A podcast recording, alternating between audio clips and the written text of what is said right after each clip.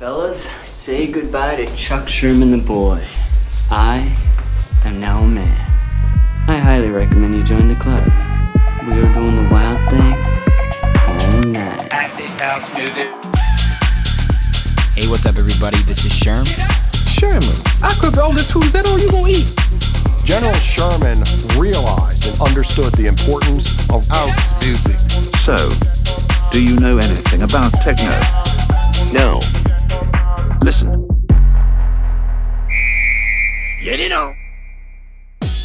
Hey, hey, what's up, everybody? Welcome back to another brand new episode of Sherm in the Booth. I'm, of course, your host, Sherm. Today is Wednesday, April 15th, 2020. This is episode 106, 106. As always, guys, I hope everybody is staying healthy, staying safe, and staying inside. It is a crazy time to be alive, but we're going to keep it coming week by week with brand new episodes. I am so pumped about this one. I do wish we could have done it in person, but nevertheless, we will overcome.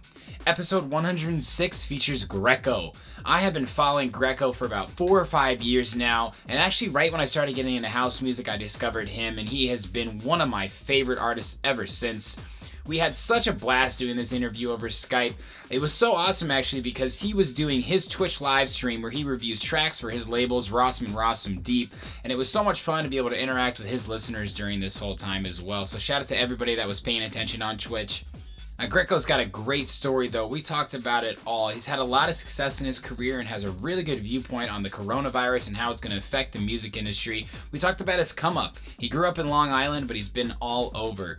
Truly, truly incredible with his sound and his productions. We talked about his brand and his inspirations. Some people have helped him get to where he's at now, including Low Steppa.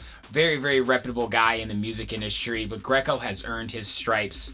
I want to give a shout out to him for making some time to come on the show. It is such an odd time right now, but I had an absolute blast with him. So let's get into it right now, guys. You can hear it for yourself. This is episode 106 with Greco. All right, so guys, this is my buddy Sharon, by the way, from Chicago. If you want to give him a little uh, rundown about, you know, the I think the funniest story is how we actually met. Dude. We were at uh, m- at movement. Right? That shit was Yeah. fun as hell. We met we met at Movement two years ago. Um, I've been following Greco for a long time, man. Probably like four or five years now. Uh, really since I got into house music, I've always loved your productions, and I was just the type of guy who follow some someone on social media, and I remember what they look like. There's like I feel like with our generation, once you see their name and you see their picture on social media, then you're like, oh yeah, I think I know who that is.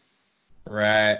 It was funny, man. Like you, I, I think it was the hat that that I got recognized from a lot. Like multiple people were like, "Yo, I saw like I just saw the hat. I saw the logo, and I was like, oh shit, that's Greco." And I'm like, damn. And I was with I was with my ex girlfriend at the time that was like bugging me for wearing my hat all the time. I'm like, trust me, this shit works. And as soon as we walk in the fucking festival, I get I get stopped by somebody. Yo, I saw the hat. I'm like, you see? I'm too short to be recognized. I gotta have something going, like you know, as a, as a like something that stands out. So that was the funniest part I think about that whole trip and, and going to movement and shit. And honestly, it's been like my favorite festival to like go to. And I have I didn't go because we played at EDC last year, and it kind of like the weeks were so close together that it became really difficult to like Right. try to try to figure that out to work but i'm trying to get back to movement man and everything's getting moved now so who knows what's happening in 2020 so just Yeah, gotta man. take one day at a time It's crazy to see. I mean, I think everybody for like a week was waiting to see what was going to happen, and like Coachella canceled, South by Southwest canceled, and then well, I mean, Jesus, we were like the day of, we were talking about when we were going to meet up in Miami. i know dude Later that night, it's like, oh yeah, this isn't going down at all. no. Yeah it, it sucks because i had a lot you know there were so m- i feel like this year in miami was such a special year. Yeah, and um and for a long time i didn't really see that kind of like excitement around miami like it was this year. It- you know it's like a lot of the younger producers are starting to come and i had people from like toronto that i had met that were already planning and had their tickets bought and like everything was settled Yeah. like taking a shot at like you know going to network and things like that and it you know it was really exciting, but obviously I think the excitement's just gonna roll over to whenever this thing actually does, uh, you know, equal out and and and fizzle out, and we don't have to deal with this Corona shit anymore. And you know, it's like what Fisher keeps saying. It's like the fucking parties once they come back around are gonna be like Oh remarkable, remarkable. drinks. Yeah, fucking fish, man. What a guy. He's gonna come out So much fun. sure. I think you really said it best before. You know, when we were just doing a, a sound and, and video test, like only the strong will survive um, in the music industry from this. And that's not to say that like if you don't want to work hard to get into it after this is done, that you can't. But with every door that closes, another one will open, and it's gonna just have to stir some new sorts of uh, ingenuity and creativity. I mean. It's been crazy to see the, the live I streams totally that's just been going on. You know, like people trying to do a little differently, improving the quality. I don't know, and it all happened in the blink of an eye. Yeah, I mean everybody's having to be very innovative now. Very And yeah. and I I actually had a discussion. I'm just gonna drop your your Instagram tag in the in the chat over here. Thanks, man. Why is it on screen share now? All right, there we go. So guys, if you want to follow Sherm, it's right here in the chat. And uh, yeah, I mean, this is an interesting time, and it's it, it's gonna kind of weed out the people that aren't really serious about pursuing a, a career in music. Hmm Um, it's also driving people to practice their passions more now that they're stuck at home. Whether you're a musician or not, um, it's allowing people to take more time for themselves, more time for their families. Yeah. Like, think of all the DJs that never see their kids or their families right now. Yeah. Although it's a tough time monetarily and, and financially, but like the value that they're able to like now recognize again you know maybe they lose that over the the craziness of touring and stuff Yeah. you know like I, I i experienced the tour life like on a on a small scale and i'm very grateful for that and it allowed me to kind of test out the waters you know if you Yeah. will and I, I I was totally into it. I loved every second of it. But I Yeah. can totally understand now when I see DJs that have been doing this for a long time, and I'm over here like, oh, where'd you just come from? Da, da, da, da. And I'm all like, yeah, you must be loving life, and they're just like drained and like, yeah, I just came from fucking Tokyo, and I just took a 14-hour flight to Detroit, and now I'm here DJing, and then I gotta go back to Thailand tomorrow. I'm like, and me over here, I'm like, oh my god, this sounds so amazing, but from their perspective, they're just like dreading. It's not the. It's not what we love to do. That's dra- uh, you know dragging them down. It's the it's the motions of like going through security, getting on a fucking airplane, being Oh, yeah. you know in a cramped up space for 14 hours by yourself, then getting off the plane, going to your hotel, then having maybe a fucking hour to sleep or shower and go to your party, and then at the, in the morning after you have three hours of sleep, you got to go to another gig. Right. It's like you have to be so prepared and and really take care of yourself when nobody else is gonna do that for you. So it's an interesting like lifestyle, and I I I give DJs a lot of credit for that. Like a guy like Fisher, right? Yeah. That guy is.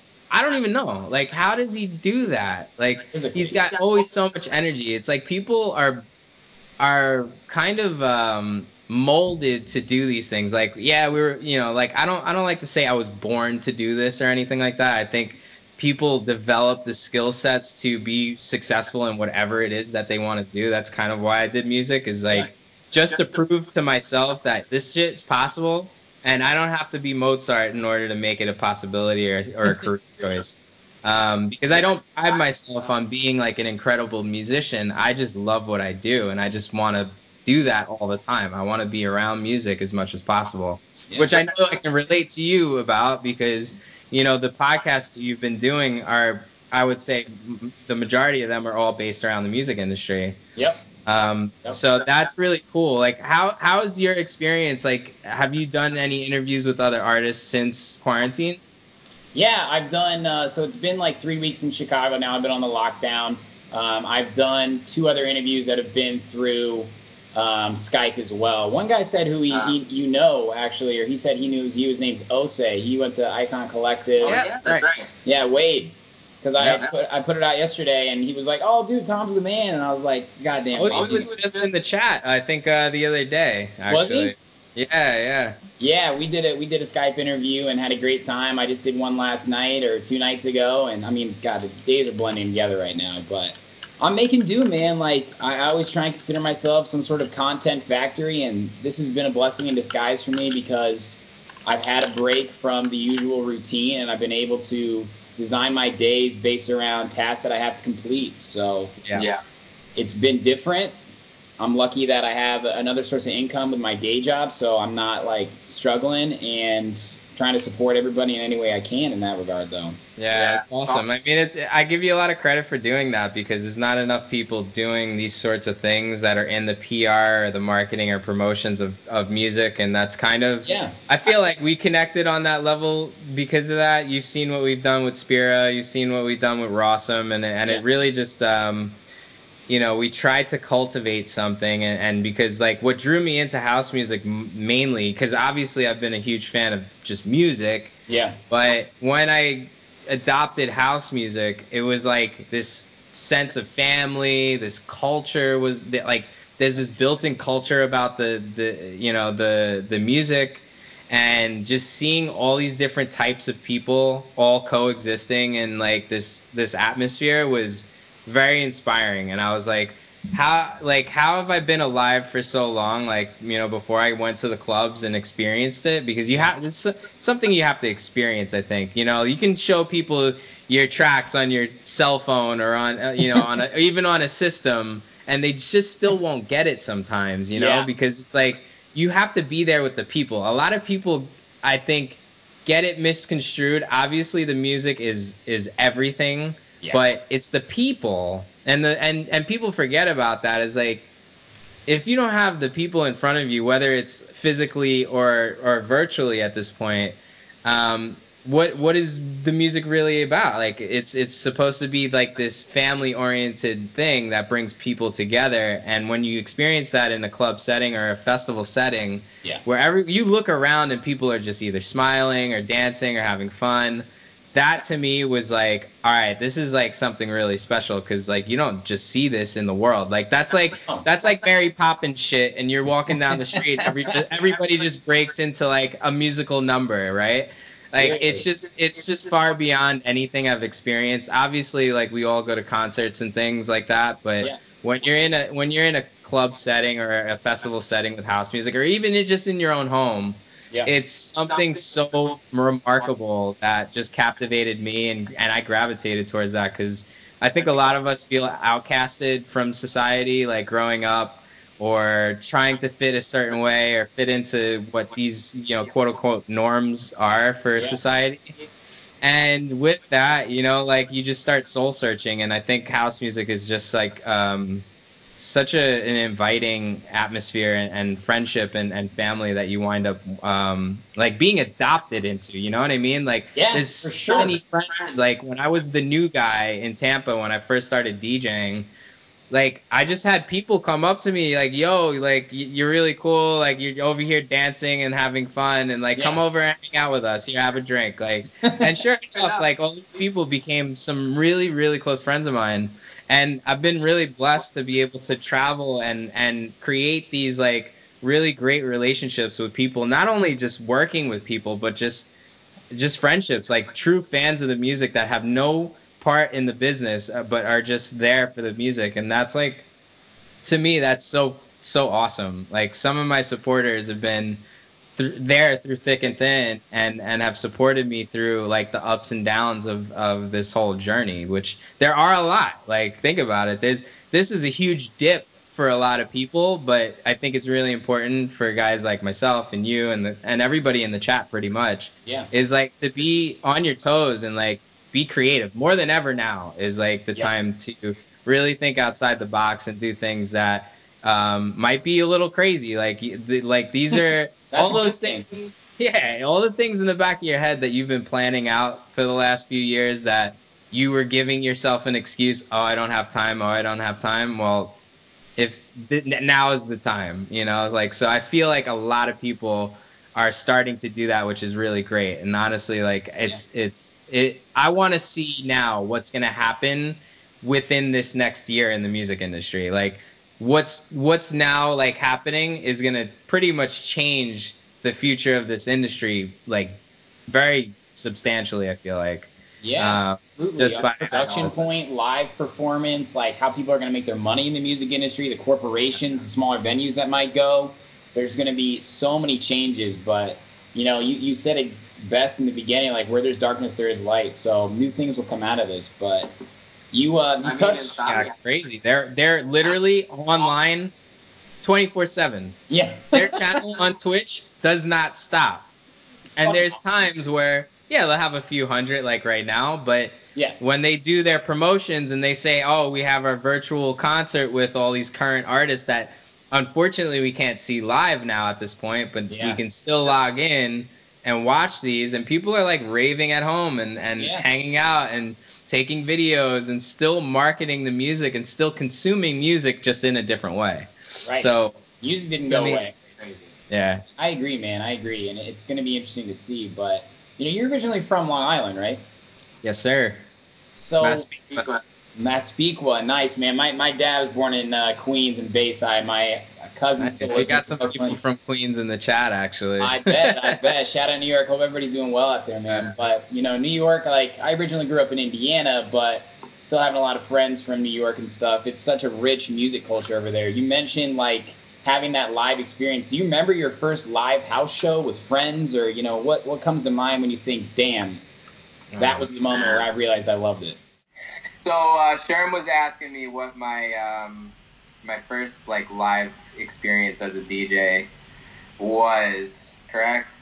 Yeah, like either, either like your first experience or like when you went to a show and maybe it was your first house show or something, like what what that was like for you and what it might have been.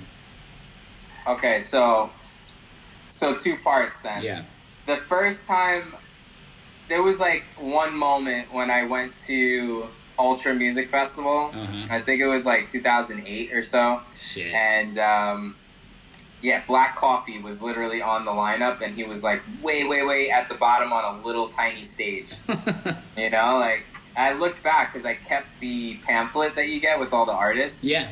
So um, you know, I wound up keeping that, and uh, I looked back and to check, you know, what DJs were playing. It's always interesting, you know, to see Yeah. like the come up story. Yeah. So um, that that festival was huge for me. I think I just turned 21 or uh, what's the age on Ultra? You could yeah, it was 21 Yeah, you because I gotta be remember 21. Yeah.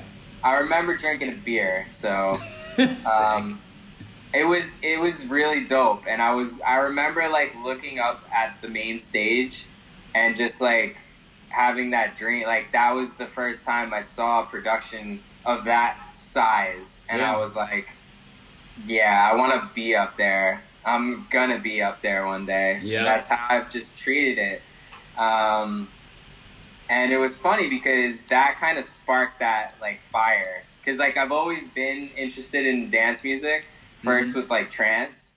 and then uh, you know EDM and whatnot, Like or commercialized like uh, like big room stuff. Uh, I would say like Sidney Samson, like the Dirty Dutch stuff, um, Afrojack, Avicii, um, even Benny Benassi back in the day. Like those are all big influences on me, and I got to see them live. Uh, even Tiesto live when he was playing like trance back in the day, like uh, Traffic and and uh, what was it? Um, Adagio for strings and all those like classic ones that he did way back. Like I got to see all of those live and it was super dope. Yo, William, what's good? Thanks for joining back. um, yeah, so that was like the first experience for me, like watching something and, and experiencing something. Then my first DJ gig was like really crazy because I was living in Florida and I went to a club it was the only club. It was called Ivory Lounge in Sarasota, Florida. And I went in there and I met the guys that were hosting the parties, and it was really cool what they were doing. They were doing like mashups of like top 40s, hip hop, and house. And I'm like, wow, there's actually a, a presence here for house music, which is interesting. Um, because I thought maybe it didn't even exist out where I was because it was such a small town. And I went in there and I met the guys and I actually brought my DSLR and noticed because I was like com- coming from a marketing and promotions background, I was like, these guys aren't promoting their parties properly. Like they're not taking recap pictures or videos to promote their next party the next week. They had a Friday night party every week. So I came in there, I started taking crowd shots, I started taking, you know, shots of them and and you know, the fans that were coming and the the you know, the patrons that were coming in each week. And we started developing an online presence that way. And then I was like, "Hey, you know, I'm making music and if you guys are interested, here's like a little mixtape." And I literally made a mix on like Magix Music Maker or something. I didn't even have decks, bro. So I'm like selling myself to these guys before I even had the equipment. And in that span of like a month, I bought equipment. I, you know, like two CDJ 1000s and a DJM. Uh, what was the one that was like for more scratch DJs? It was like only a two channel mixer from from Pioneer and it had a wicked effects uh, module at the top. It was like almost touchscreen or something. Maybe not touch, but um, yeah. So I I don't know. It was like a it was one of the pioneer mixers. It was a two channel, and I literally learned on CDs. And then I think um, a week before my first gig they gave me, I wound up like getting Serato. So I learned how to play on CDs first. A I week, trained. wait, can you say that again? A week before your first gig? Yeah, yeah. I learned how to use Serato. and and trust me, the first set was a little rough. You know, it wasn't like it wasn't perfect by any means, but it was actually really exciting. I still have a video. Um, oh, you gotta send that to me. yeah, I have a video on YouTube that I can share at some point of my first gig. And uh, my first stream was actually on Twitch, but it used to be called Justin.tv. And, and I did my first like Twitch stream live DJ set the club through Justin.tv. It's so funny. Yeah, that's and then after that, I wound up gaining the residency every Friday. After three months, I became resident every Friday of this club because they saw how I was hustling. You know? Just a grind.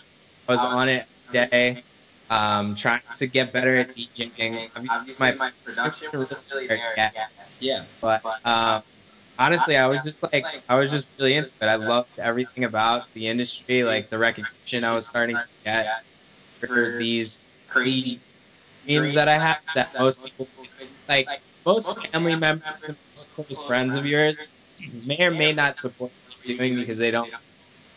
They think it's far fetched. They might not believe in not just you. They might not believe in themselves to Yep. be capable of doing certain things that don't seem attainable for most. Yeah. I never let that kind of mentality dictate what I was after. You know what? That actually inspires me and motivates me to do it even more.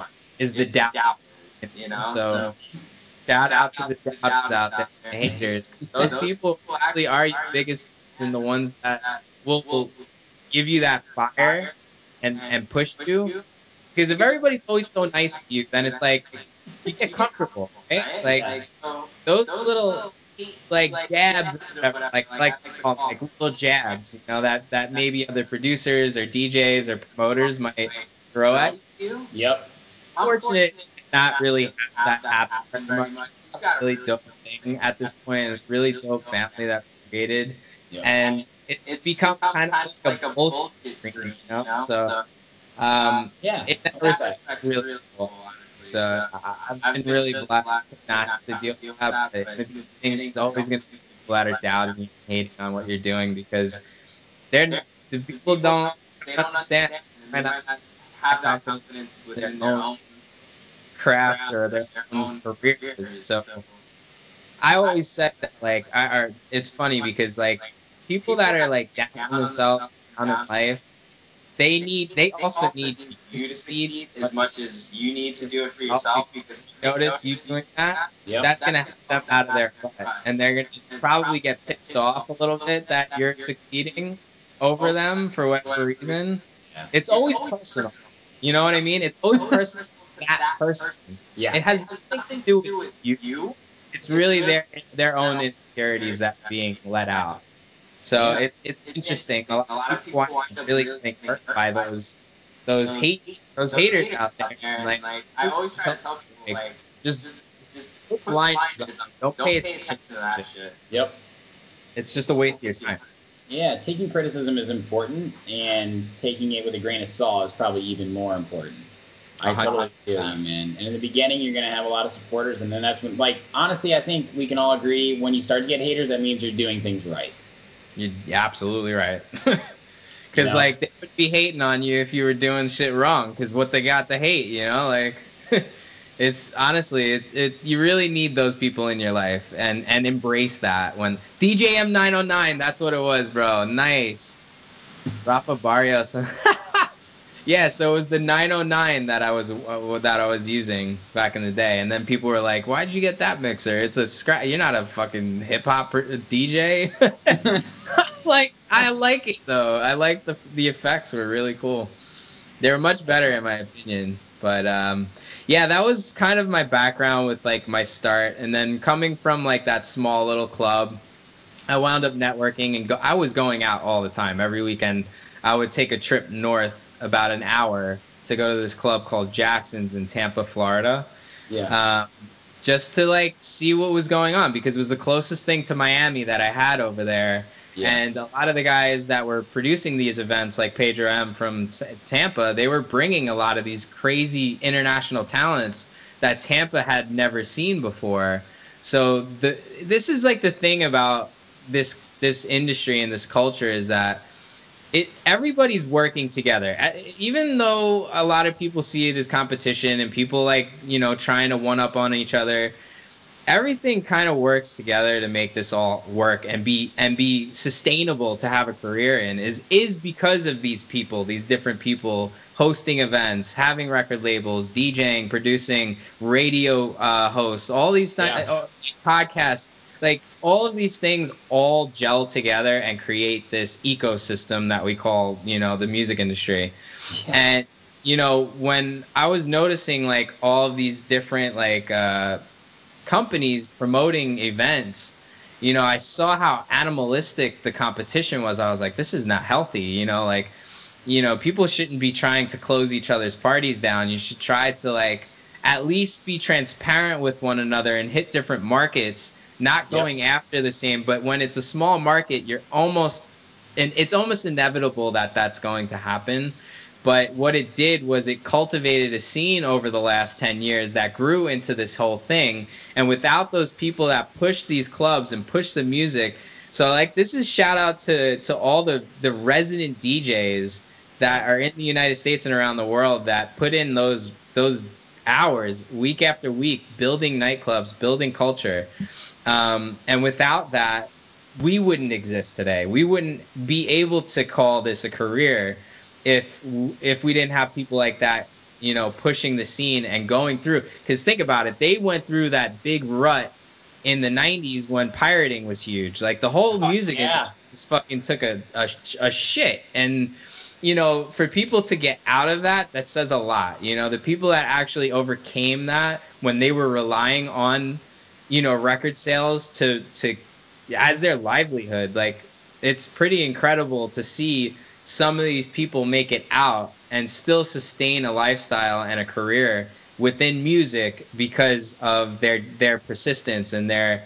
their relentlessness at like being a success in this industry and adapting which is kind of like a parallel right now is that you know we're going through a big recession in the economy. We can't even go out and have events right now for the foreseeable future. It could stretch for the next six months. Who knows? So right now is really important for everybody to like utilize their time properly you know spend time with family and friends like that you can spend with.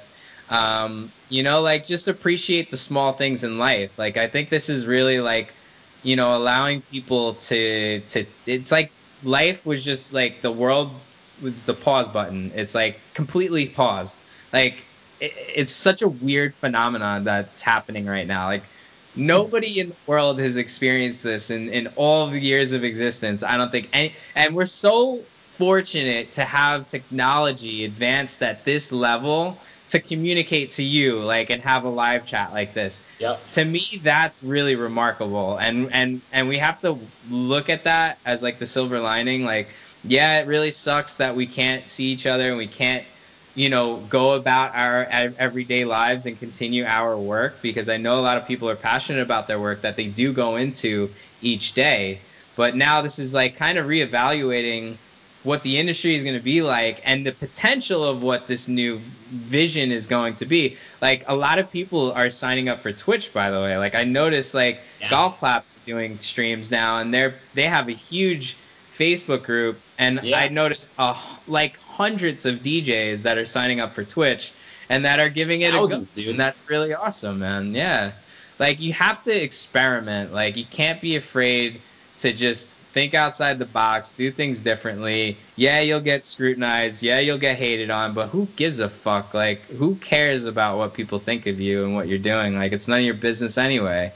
So, I mean, you just go about your own thing and you just wind up like coming out on top every time. It's always a win when you're doing things for yourself um, with really no influence from people trying to bring you down or whatever. But dude, it's it's so crazy, honestly. I mean, I was talking to Rob Small. I don't know if you're familiar with Rob Small. He's a really popular engineer and great engineer out in the UK, and he does all of our releases for Rawsome uh, with mastering. Awesome. And we've had some really good conversations lately. Like, he's like, this is honestly like showing who the real passionate people are behind the music. He's like, yeah, there's going to be an influx probably of uh, streaming, but also at the same time, um, sales. He says sales are might not be affected too much because there's a lot of live streaming. So we definitely want to encourage the live streams as much as possible so that people wind up, you know, buying music and still sustaining, you know, what we call our careers in music. So it's definitely like a really interesting time to see, you know, what's what's going to happen with all this. And he agrees. Like he loves the fact that people are being for. He said the creativity of the music he's being sent is like here now. Like it was here, right? Like tech house and house music, like you know, obviously a lot of sample packs, a lot of loops, Yeah. splice, like all these things, right? It kind of saturated the market a lot. And now what he's noticing and what I'm noticing too on these streams is we're getting some really crazy submissions. And honestly, like I totally agree with Rob. Like there's there's so much more creativity and now people have the time to you know get more like to to disconnect from all the bullshit around them and now just even be more focused on their craft and that's i think what's needed when you do a production in any sort when you're being creative you have to totally let go of like yesterday and tomorrow and the future and the you know, like you have to be in the now in the moment and none of that can be a factor in your workflow for that session. Because it only just distracts you from like your your your intuition like your voice inside like what you're trying to bring out will be unfiltered if you don't have anything else like in the way of you like like kind of blocking that um creative uh, that creativity or creative juice that you have that you're trying to put out a lot of people are saying the same thing they're like oh i'm, I'm having a uh i'm having like a creator or writer's block right Yeah. I'm like, take a break, take a walk. We could still walk around, right? Like you could go outside and like, you know, just just be like just do things that are gonna let you uh, let to inspire you. Like listen to other music. Um, you know, take a break from producing. You don't have to like. There's a there's a saying about like I forget. It's it's by Paulo Coelho. Like about how you can train like a horse, right? Like you're jumping over like uh, these these um, hurdles. Yep. But if you like, if you continue to practice, practice, practice, you're gonna fucking burn out and hurt yourself if you Yeah. keep doing it and doing it and doing it. I actually had a very similar situation with my knee. I was trying to take videos of me doing flips, and I was exhausted, and I'm like, nah, one more, one more. Sure enough, that that's fucked my knee up. for life. Now I have a, a partial tear in my ACL. So like that's a great example of like Yeah. don't burn yourself out. When you feel like you have a a, cre- a writer's block, take that listen to yourself. Like take that as a sign, as an omen. Like that is some shit that's real. Like just t- pump the brakes, listen to other people's music, have talks with family or friends, like other producers, other creatives. Like those people will inspire you. People around you will constantly inspire you because yeah, maybe they're on their creative peak and you're down here on your like come up where you're you're you're kind of drained of ideas and you need to like build those ideas up and use a notepad. These are great. Like don't forget to use shit and write shit down because Yep. it really re- it stays with you when you write things down. Bro, so I'm right there with you. Exactly. You have to. I have like I have multiple planners and and Writing it down gets it in here. Yeah. There's something about it, right? Like There even is. type doesn't do the job. Dude, it's it's crazy because a lot of people are going to have to go outside their comfort zone, and there's going to be some expectations. But I mean, you've done an incredible job of not only branding yourself, but your sound, man. Like, did you? Wh- how long has it been since you made your first track, and how many tracks have you released at this point?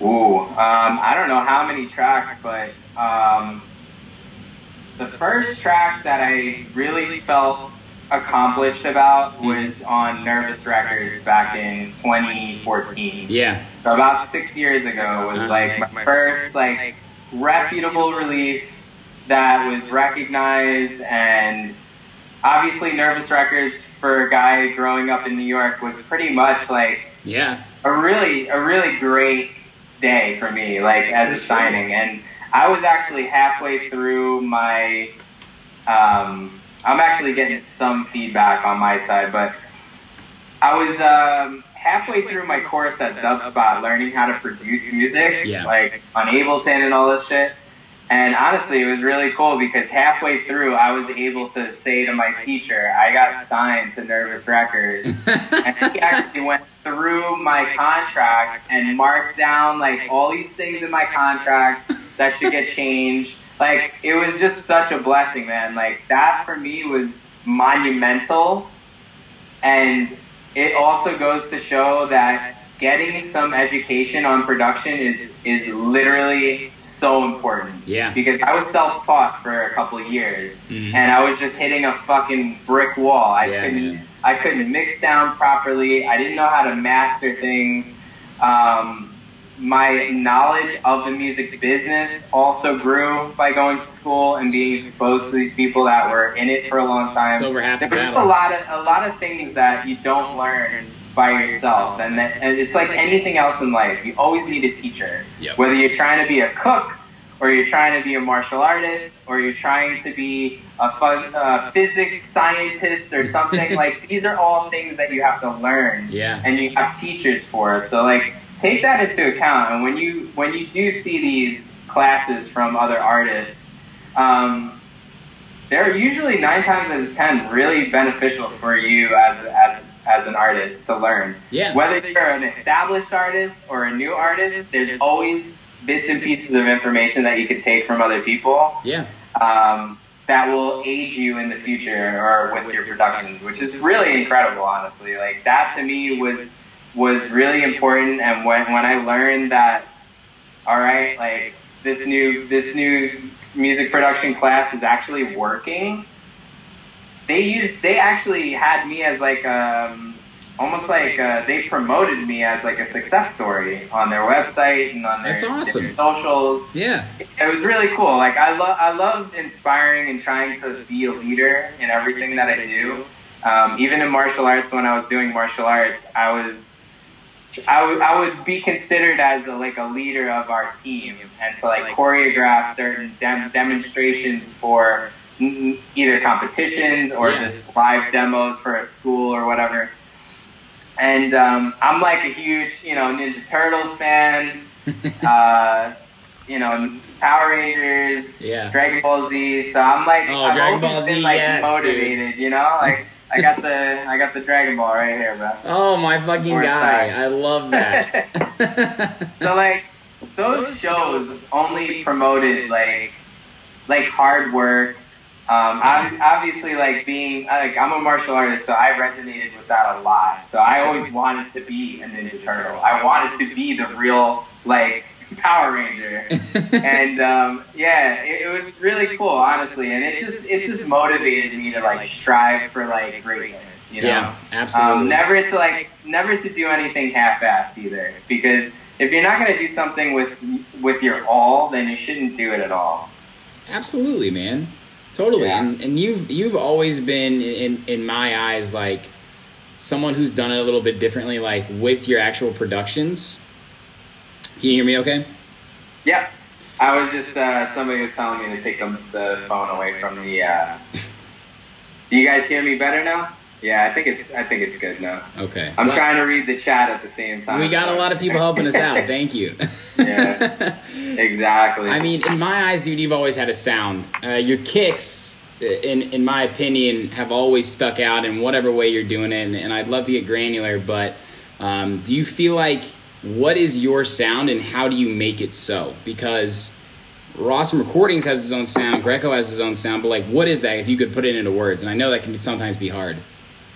Uh, raw underground house music, like in every form of that too. It's like I love Todd Terry. Yeah. Um, I love like when I started going out to shows. Obviously, I was exposed to a lot of different styles, and I went through the motions too. Even as a producer, Yeah. I started producing minimal techno and shit, like totally different from Yeah. what I'm doing right now. Yeah, yeah, yeah. But like that was my progress and my journey as a producer. Like I went on this like wave of different styles. Like I first started producing, I was trying to make trance. Then I tried make making cascada shit. This is like when I was 17. yeah.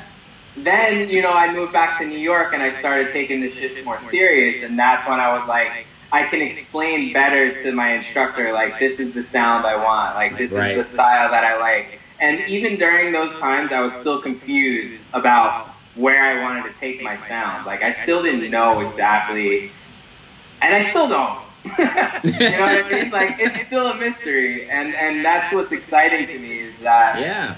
you know, music is is a form of art, and it's and it's it's something that you want to keep fresh and creative. But obviously, there will be a lot of like um, underlying factors that do stay very similar. Like obviously, you're saying like the the strong drum, strong kick drum, like these things are just styles that I really resonated to the most, Okay. and. I went to a house gangster party by DJ Sneak Yeah. uh, at BPM in Mexico. Yeah. And I think that was when I walked out of the party knowing what the fuck I wanted to be in. Like, Ah. I walked out of the I'm a House Gangster party being like, this is the shit that I want to do for the rest of my life. 100%. You know what I mean? Because, Yeah, like, I went to techno shows, I went to, like, tech house and, and minimal and te- like every different style trance edm the whole nine Yeah. but then going to this party and then coming out of that house gangster party was honestly it was so amazing. And like Basement Jaxx played, even like Carlo Lio, um, yeah. Dubfire played, obviously Sneak, Doc Martin, Yeah. and like I've had the pleasure of seeing them as a like as a fan, as a true fan at these parties, like looking from the ground up Yeah. and then to my most recent like big networking experience which was living in ibiza for a summer and like dj i'm in the booth with dj sneak and he's passing me the blunt now and i'm like what is actual life right now I didn't know you hit lived in my brother, I was That's like, "Bro, awesome. Sneak just passed me the blunt, and I'm like, I was so, I was so excited for something so stupid, but it was just like for me, it was so special. Like Josh Butler's in the booth, Yeah. um, Caleb, uh, who was it? Caleb Calloway, um, Jesse Perez, Doc incredible. Martin, all Yeah. these guys. Yeah, it was just, it's just, I.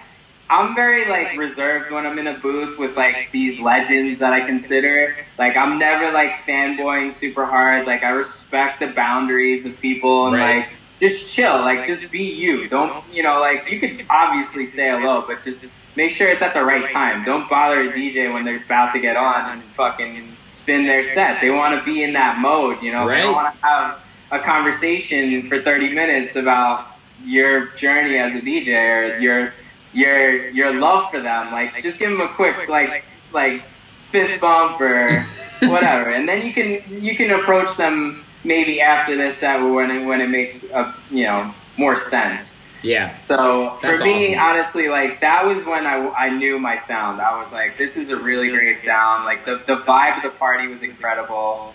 Um, honestly, it was just like the, the the whole atmosphere. People were dancing from start to finish too. I don't. I take notice to that. I take notice to the energy of a party when I like coming from Chicago, bro. Yeah. Like you got great clubs, and I feel like nobody gives a shit. Like people will dance no matter what, and that's true. what I love. I love dance culture, Yeah. and, and um, nowadays it's like the the younger kids are starting to shuffle and do all these different styles Crazy. of dance that also cultivate our scene and are a big part of our scene. Which is super cool. Like Yeah. I, I love all of it. Like I love every part of it. Like hula hoopers, shufflers, people that are into fitness and just getting into this stuff. Like like I notice a lot of people that are into fitness love dance music because it pumps them up for the gym. Yeah. Um, Yep. Even when I go to the gym and I'm like wearing my Rawsome hat, they're like, "Oh my god, is that like a like a raw foods brand?" Like, maybe, maybe one day it will be. So I mean, it's kind of funny, bro. Honestly, but um, yeah, for me, it was definitely like a mixture between like the legends. I really have a lot of respect for and, and a lot of admiration for the guys that came before us, and Yeah. I think me being 32, I have a I have a, a bigger purpose now also to kind of share that sort of knowledge and that experience with people coming up so that they know where it came from. Um, whether or not you want to fuck with it, you should still know your history. Absolutely. Like, you come at me not knowing who Todd Terry is, I'm gonna educate you. I'm gonna, I'm gonna fucking lay the truth down. Yeah, man. Um, and that goes for a lot of guys, you know, like even Calvin Harris, for example. Everybody knows Calvin for his like big pop records, but a lot of people don't know the David Guettas and the and the Calvin Harrises from the past, where Yeah, they're making dance music, like really good shit too. And it's great to see that they're finally coming back to that. Dude, they are. Like if you notice, Lover all- Generator? Yep. yeah, Love Generator, Eli Brown. Eli is just. He's Dude. gonna blow up from that. That's a huge opportunity. And he was already like up here, you know, in the he, he was already, yeah, in my opinion, like top tier. Production, Production, is absolutely. bar none. Like so good. top of the top. You know when like the top of the top start collaborating with these guys, you know, the Solardos of the world and so on and so forth, Lee Fosses and wild, stuff. bro. Yeah, man, but that's so cool. I couldn't agree more with that. You know, if you look at David Guetta's like main stage ultra set, he's dropping, um, you know, house and techno and saying we're going back to the club. And he started off as a DJ at a gay club in France. I like I Exactly. I'm It's- all it's I'm all about the history of that too, man. And um, I a house has always gone like this, and there's all these trends that go up and down in the Yeah. music industry. But like house is finally hitting that axis with popularity. I mean, I was gonna ask you about like your refixes and remixes. Like you just did the box, right? That's the number one viral hit Right. in the world, and I'm seeing a lot more producers like yourself bridging the gap between you know streamable and pop and radio friendly with club hits and i think that Yeah. like you're doing such a great job of not only picking great songs that you resonate with but what will work well in a festival or club do you like pick certain songs for a reason or what's like the inspiration for remixing a track It's literally that. It's whatever inspires me, like Yeah. in the moment. You know what I mean? Yeah. Like, all right. So the most recent one is Rick Astley, the Rick yeah Roll. just like it's, uh, two weeks ago right Right. Like I'm I'm playing Fortnite, right? Like last month, and they licensed that record and the stupid little dance that he does for an emote with the video game. So like now you can you can make your character on Fortnite dance to the Rickroll, right? Oh, so. I'm like. So of course I buy it, yeah. I buy it, and I'm thinking to myself, "Wow, this would be like such a great time to, to remix this." You know, like fuck it, let's do it. And um, that's just how it works. Like I, I learned really early on by doing the, the the remixes and the refixes, reworks, whatever. yeah But free downloads, more importantly, yep have been pivotal to my success. That's literally one of the biggest things. Or when I look back at what the steps were, or what what got me to where I'm at now, Yep. Is 100% like those free downloads, like getting recognition from DJs that I would have never caught the attention of if I didn't do a Music Sounds Better remix, you know, Dude, or- like, or which winds up like- getting picked up by Low Steppa and pushed on BBC, you know, like those kinds of things could have never expected, but it was pure out, it's purely out of joy that I was doing those remixes. I was like, I love this track. I hear it differently in my head because obviously it's like a little bit of an oldie. Yep. Like I want to bring it up to up to date, you know, so we can play it in the clubs. Yep. And uh, they just still they're perpetual, bro. Like those remixes still get downloads to this day. Like Yeah. people are still discovering me through these li- like little free downloads that I did, and they don't take very long. They take a couple days at most. Um, sometimes just usually a day or two. You've got your template um, then, huh? it's not even a template. It's like every every remix is different, but I guess I have like my my workflow at this point. Like I know Gotcha. my sound. I have my I have like my certain drum samples that I would like to use Right. for certain records. I've got this beast behind me, which is like my go-to uh, drum machine now, which is the TR8S by Roland, hmm and I love it. It's literally I, I I make every track with that now. Dude, So. that's awesome. I mean, you've had so many great releases on very reputable record labels. I mean, you mentioned Nervous, right? But you've had Strictly Rhythm, Toolroom, Sweat It Out, Country Club Disco Man, Get Drunk. That track fucking bangs, by the way. I was uh, fun. I had a, I had a big show a few months ago. I was opening for Sheba at this Con- uh, Concord Music Hall. Oh and yeah! I had that track on there, and I was like, I know exactly when to play this. It was like ten minutes before they went on, and dude, it just like hit so hard. So from like DJ to DJ, like you make tracks that DJs want to play, and I think that's, you know, obviously everybody wants to make tracks that other people will play, but your music is very playable, which I think is one of the greatest parts about your productions. So I just wanted to acknowledge you on that. But I wanted to ask, I mean, other than maybe Nervous Records, are there any releases that have meant the most to you, um, and why? Um, they're all really special, man. Like Yeah. every every work of art that I put out is oh, I you have to treat it special. Yeah, You know what I mean? Like you don't want to treat any release any differently from the next because you should take it with the same passion, the same energy and excitement as you do for any other one. yeah, Um, I will say this: Strictly Rhythm for sure is is like a monumental yeah, milestone for me personally Mhm. as as a producer as a dj like just as a music consumer strictly rhythm is just a pivotal like benchmark of a record label that's influenced this industry whether you want to see it or not they they were a huge part of this this whole style of music becoming absolutely. popular Yeah. and, and being brought to light. So yeah, like that one, Sim of Black was a huge one because I busted my ass to get on that label. I literally, I snuck backstage to meet Low Steppa uh, at Warehouse Project in Manchester. Like I talked my way backstage. Move saying, your body, right? Look, Low Steppa hit me up. Like I'm on his label. Like meanwhile, I was not on his label yet. Like he just had started per, like playing my Music Sounds Better release, Yeah, and uh, I had demos that I sent him like a month or two ago, but he hasn't listened. And I'm like, fuck, like we gotta go even further. Desperate time. you're a salesman, I'm with- dude.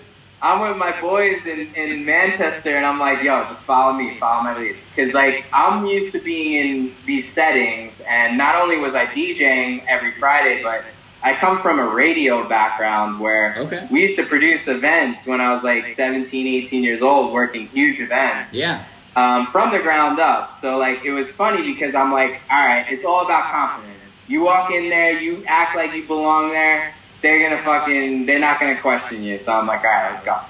I'm like, hey, how you doing? Blah blah blah. I'm like talking really quickly, so like, and showing her the phone. Like this is low stuff of me and then talking. I'm like, I'm just gonna be right backstage, me and my friend. Like, I just wanted to say hello, and, and he invited us back. Sure enough, the lady let us right in. Hell yeah. and we got backstage, and I like gave Low Step a little like a little like pound, and afterwards we got to talking. We took a picture that I have on Instagram. It's like fucking years ago at this That's point. It was so funny, man. But Will is is one of my best friends in the industry, and he's been another like. You'll meet these people along the way on your climb up, yeah. And you'll you'll notice the people that really believe in you and that promote you and, mm-hmm. and, and like push you. And Will was like Low Steppa was a huge part of that man, and and I, I I can't thank him enough, and he knows how grateful I am for the opportunities that he gave me, and like we still talk to this day and still keep in touch, Yeah. still support each other in what we do, like. It's just really cool to see those people. Like Kenny Dope is another one. Yeah. Todd Terry is another one. Like they both put me on their record labels, which is another like huge milestone for me to be just recognized by guys like that. Yeah, It's- man. It's really, you know, profound for me as an artist. So I, I take those like really. Um, I take them like I'm, I'm very proud of those, and you got to be proud of like your accomplishments. And um, right now, I'm really proud to say that like I'm going even further at developing this branding, and I'm going to be opening up another label, um, hopefully by next month, for more listening music stuff that I've done with uh, wave artists or hip hop artists that Wow. are completely outside of Rawsome. Okay. And I want to be able to showcase that in a way that's kind of untouched. Like I was like Ultra Music was interested in these records. Insomniac was interested in the records, but they had little critiques about them, right. which I was I was down to do, but never got back to me. And at that point, I was like, do I really want to compromise what I feel comfortable and, and like happy and proud about, or do I want to conform again, which was like my whole fucking beef about not working for other people. Yeah. So in that sense, I'm like, all right, we're just gonna open up another label and try something new. You know, like Yeah. just just for my own self releases though. This is just like just to have a platform for myself for these random collabs. Yeah. And absolutely. those are I'm really excited about because they really flirt with different styles. They're with totally different artists from house music. So it's my way of being even more creative now, which is kind of like the whole purpose of what I do is is just to kind of um, just be creative and have fun. Like Yeah. some of the fun was drawn away from producing tech house and house music for me for a little while because it became think about in 2017 2018 for for me personally those years I was cranking out records Yeah. like cranking them out because it was a hot year or two yeah. Then it came to a point where things slowed down a little bit, and I'm like, all right, you know, do I like? I'm I'm feeling the need to create, to be more creative and more outside the box, and you know, it takes those little projects to kind of, you know, when you have writer's block or you're not feeling a certain way about a record that you're producing.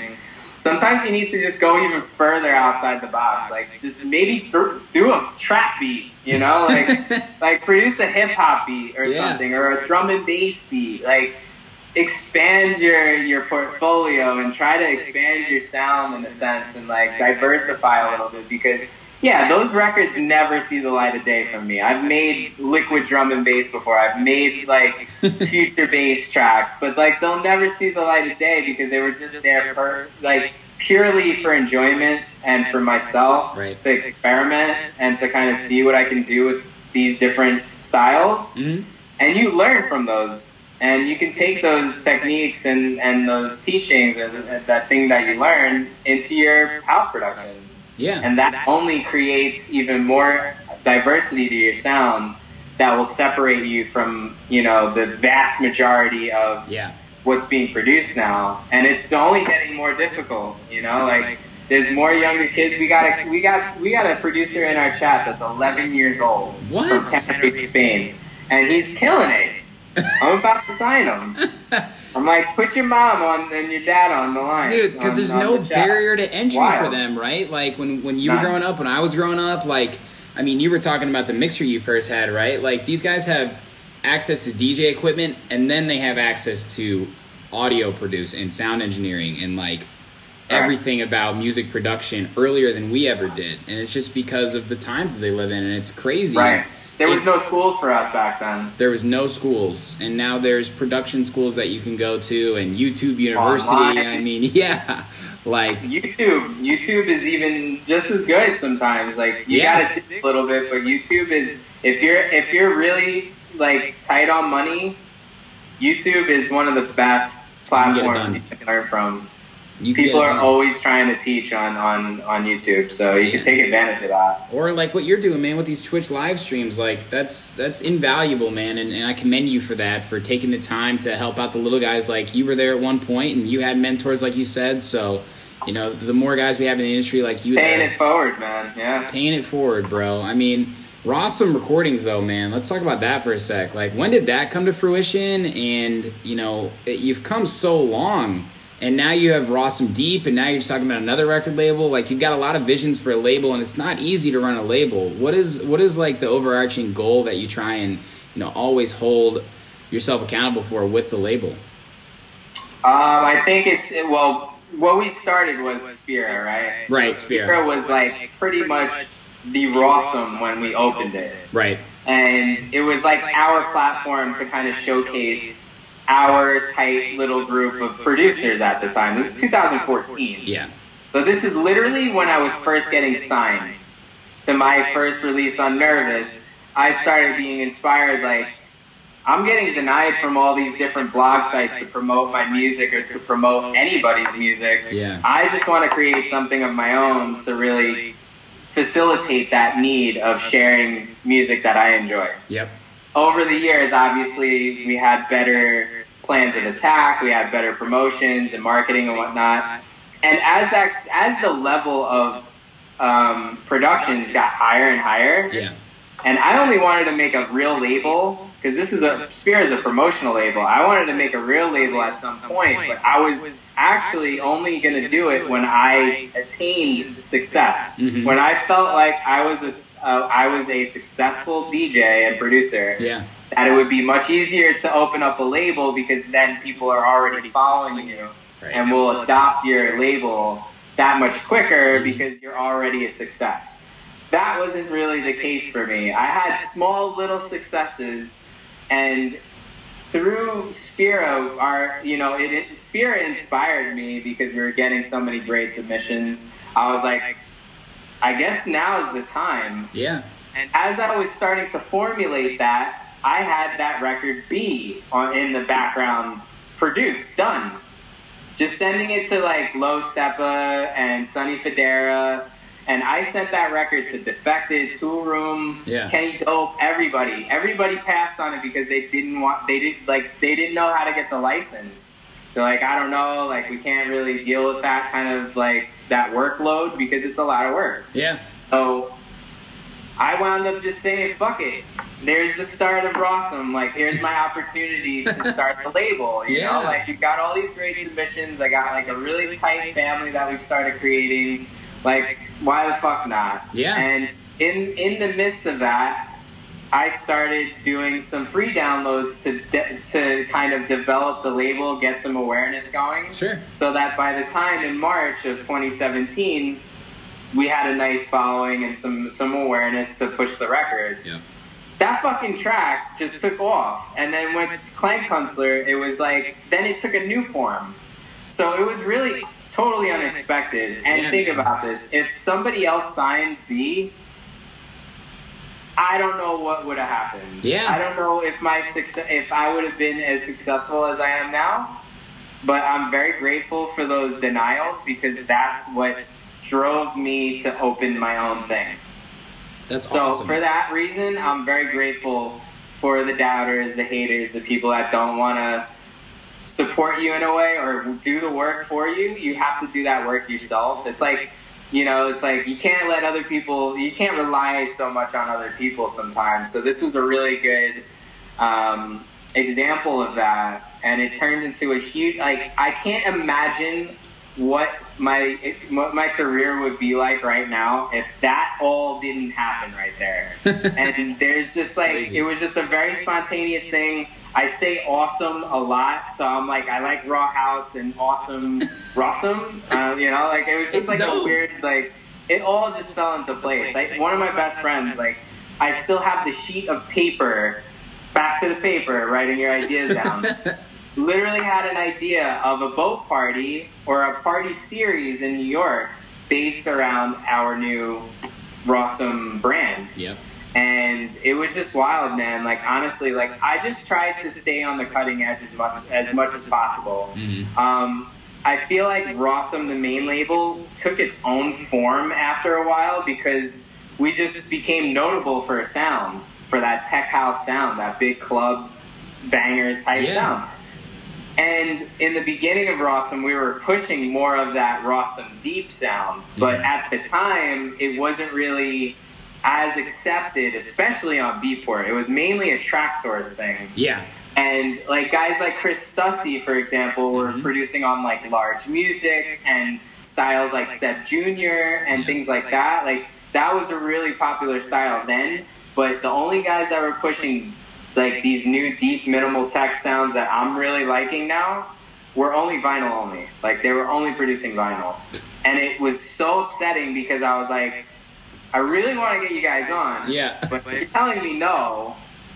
I, I can't do anything about that. and and the people weren't. buy- I was losing money every release in the beginning of Rawsome. Literally, almost every release lost me hundreds of dollars, almost. Yeah. So like, it's it's it was like I was working a nine to five. Then after I got off of work, I would go to school in the city, and then I come back and then go to work the next day. But in the meantime, I was trying to fit in the, any any time I had to develop the label. My lunch breaks during work, I was doing Spiro releases. Yeah. Like it was a grind, bro. It was literally a grind. Work, school, and then the side jobs with all the, the labels, and then traveling on the weekends to gig.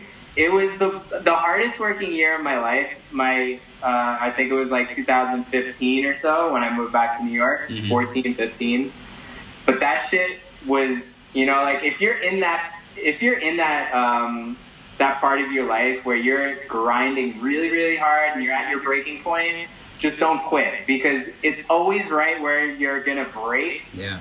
that things start to you know start working out like right at that point it's you know it's like right at the cusp Dude, I, I, I feel that like on so many different levels. I feel that like in my life right now too, you know, like I'm doing the day job, I'm grinding, I'm doing the podcast, make my own music, DJ gigs, I manage a few artists, the whole shebang, right? And I know that this is tough, but that's how it's supposed to be. This shit ain't supposed to be easy. And Oh, those no. little victories, right? Like you don't want it to be easy then No, you don't. there's nothing special about it. You Yeah. know, you have to work hard to, to attain these goals in life, whether it's for music or anything else. You know, if you want to get recognized and you got to take the time and, and do it right and be persistent and hardworking and, and you have to be resilient in this industry. Yeah. People forget Persistence and, is and I feel like artists don't get enough credit. You know what I mean? For the amount of rejection that we experience in a lifetime as artists, to continue on that path shows a lot of character. Yeah. And that goes a long way when people are looking into your story and they're like, all right, now I'm a producer. Now I understand what other producers go through and I can I can relate to that, right? I can have empathy for those those situations. But when I tell people those rejections, you can turn that. You can spin those rejections into a success story, Yeah. just like it would be. Yep. And like I've done with a lot of my records, like it's honestly, you know, you just got to make what, what's happening right now in the world is like turn those lemons into lemonade. As cliche as that sounds now, it's just like it's what you have to do. Yeah. Or you could just sulk and just cry about it and get nowhere in life. Like honestly, it's up to you. It's Yeah. really up to you. Yeah, man. Well, well, props to you and Rawsome. Like you, you've built a, an incredible label behind Thanks, man. yourself. Well, I've got incredible people like yourself supporting us to thank for that. Yeah. And without people like yourself supporting us and, and the artists and the fans and the DJs, everybody that supported us, that to me doesn't get overlooked. Like, there will never be a point, no matter how big I get or how big the perception of me becomes, I will always still retain that same sort of attitude towards this whole thing that we do. Like it's very um, special to me, Mhm. and and I want to make that um, very. Um, I don't know what I'm trying to say. I want to make that that obvious for people, Yeah. so that because uh, you know I'm an approachable person. I feel like, and I want that to always be the case. Right. Um, a guy that I've had a recent um, like experience with was um, Pasquale Rotella. Yeah. The guy that runs Insomniac. Right, of course. I met him the first time in the VIP bathroom at EDC Las Vegas that I played at last year. Last year, yeah. And it was such a weird experience because we're in the bathroom. I pass him like, you know, like we're both washing our hands after we took a piss. and he's in there with his boys, like, you know, just shooting the shit.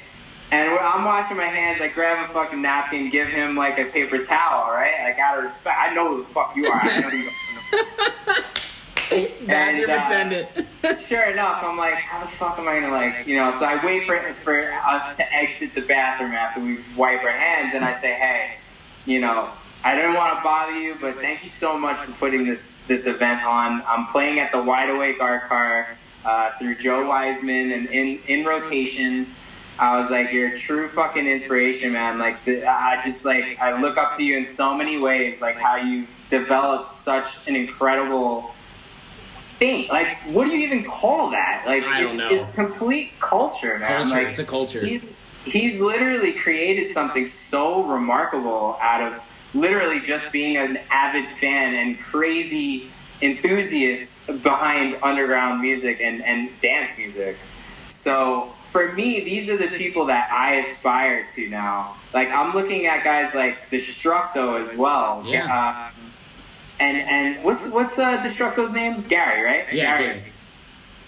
So Gary is another one, and I and I watched multiple interviews with these guys, and like uh, I'm just blown away. I'm literally blown away. Like I thought my workflow was pretty tight.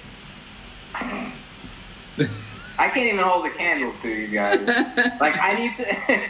it's so crazy, but like the, this is kind of the, the the thought process I have now and the aspirations that I have now.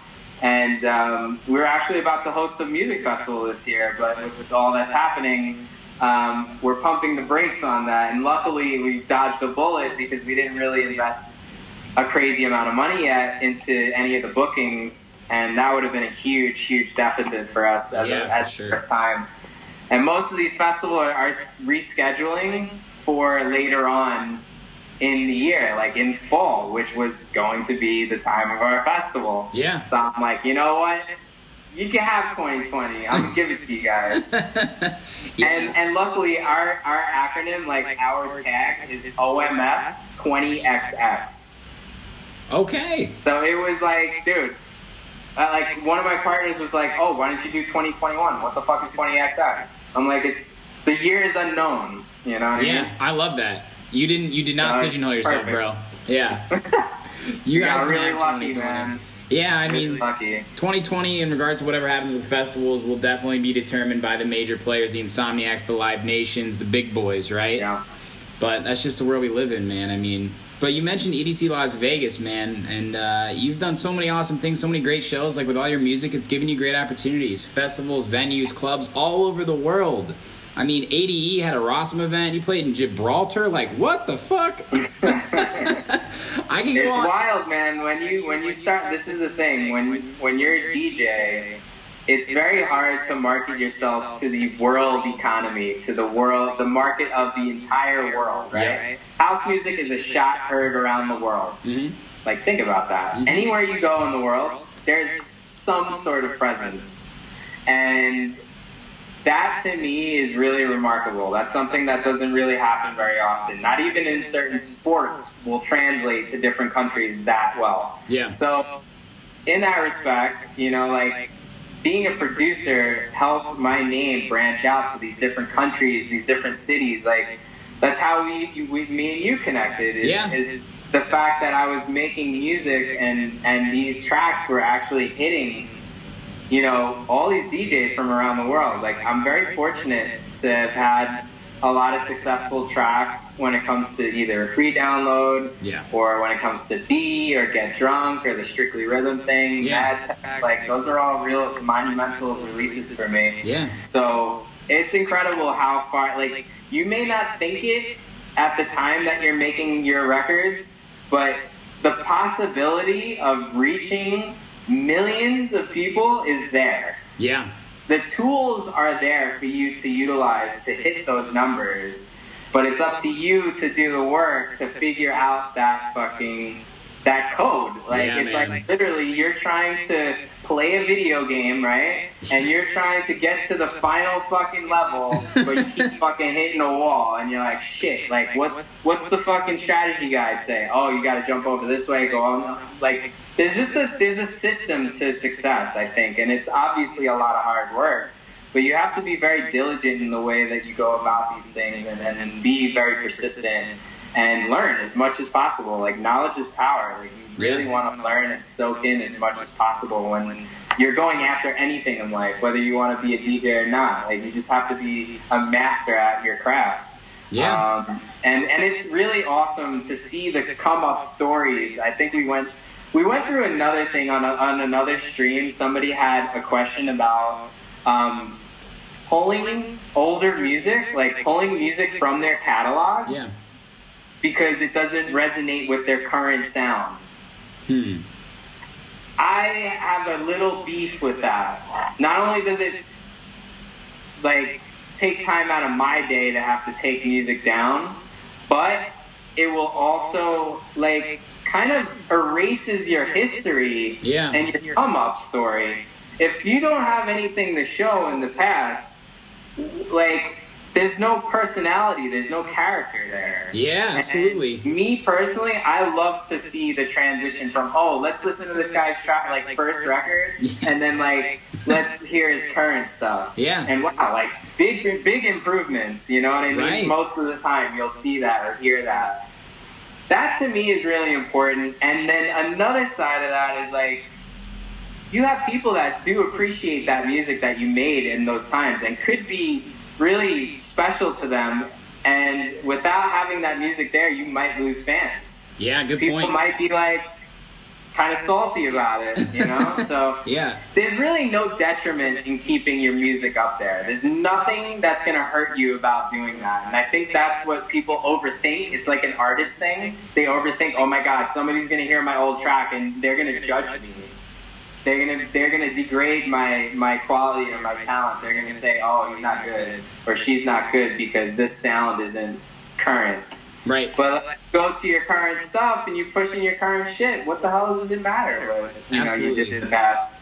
So it, it's an interesting thing, and I noticed it from a, from a couple DJs, not only DJs in our market, but also in hip hop. There's people that I follow that have pulled their older catalogs because they're like, oh, it doesn't, it's not what I'm about now. Mm. But yo, that was what you were about then Yeah. that's you know there's nothing wrong with that you know like that's that's a true testament of how you were feeling at that time it's like a time capsule People want the story, man. Like I, I was the story I was breezing through your stuff today, man. You've been releasing tracks for a long time, and it was really cool to hear. I mean, and you could be as big as someone like you know maybe more mainstream like Jauz or Calvin Harris again to bring him up, dude. If you listen to some of his first shit, like I can't remember what the album was incredible called, but I mean that made me love him even more because I got an idea of what it was like to be Calvin Harris then and what it's like to be him now. And cascade 2 is a great Cascade.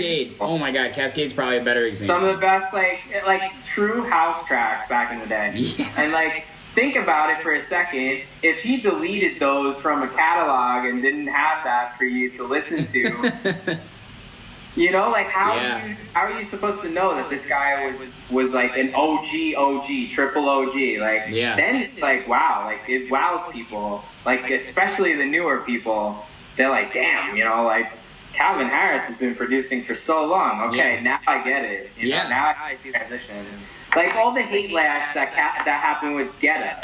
Yep. You know, like that was a big thing. Like people were just hating and hating, and all that did was made that ma- that man even more rich. Like all the hate, all the memes, all the fucking tomorrow world, like yeah. videos of him spacing out, that just lined his pockets. That's all it did. Yeah, I, I, dude, it's it's so crazy how that can all come back to you in a positive way, and there's something to be said. Yeah, as cliche as it sounds, is it's all about the journey because we don't know the destination. You can make that goal, but you have to enjoy the ride along the way, and that goes from keeping your story out there to the world. So, I'm right there with you, man. I, I couldn't agree more.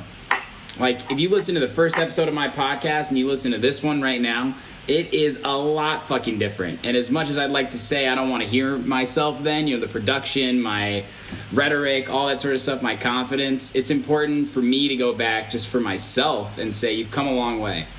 So, Right. you know, yeah, you have to remind yourself. Give yourself credit, guys. Honestly, don't be too hard on yourself. Yeah. that's uh, you could be your like be your own biggest critic. That I I totally agree with doing. Like you should definitely be hypercritical of your work, yeah. but don't get don't dwell on that or dwell on the on the failures because in this industry there's no such thing as a failure Yep. there's only progress. And, and with every production, whether it gets signed or not, you're learning and you're getting better. So you have to treat every every piece of art that you do or that you take as like a learning experience that's gonna teach you something at the end of it. So I mean, that's just it's just part of the come up, and you just got to really just like embrace this sort of lifestyle because there are going to be a lot of downs. There's going to be tons of rejection. Yeah. There's going to be days that you're going to fucking want to just quit. Like you're not going to make a lot of money. You're going to be like thrown up against the wall a lot. You're going to get true. confronted by a lot of people. Like these are all things that will mold you into a stronger human being, like a stronger individual. Um, that will eventually turn into this blossom into this flower, right? Like boom, like you're a fucking multi-million dollar world traveling DJ or producer or whatever. Yeah. That is the end goal. But even once you attain those goals, if you're hungry, you're just gonna still keep innovating and still stay ambitious and try new things. Like once you get to that point, all I'll be doing is philanthropy. I'll be fucking donating money and influencing this world in ways that I've always wanted to. You know, like that's the kind of people that I like to push into the into the spotlight. And when I see that happening, and I see people like Pasquale Rotella doing all these benefits, Beatport, for example, hosting their charity event when this all started and raising $160,000 within a 30, I don't know, 36 hour stream or something. That is remarkable. That shit Yeah. is historic for me because I've always done charity work when I was in martial arts, and then as I've gotten into music, the money's so tight that it doesn't allow you to do a lot of that, but you can still do it. I've still done charity work with music, but I want to do a lot more of that. And we were actually going to do that with the festival as well.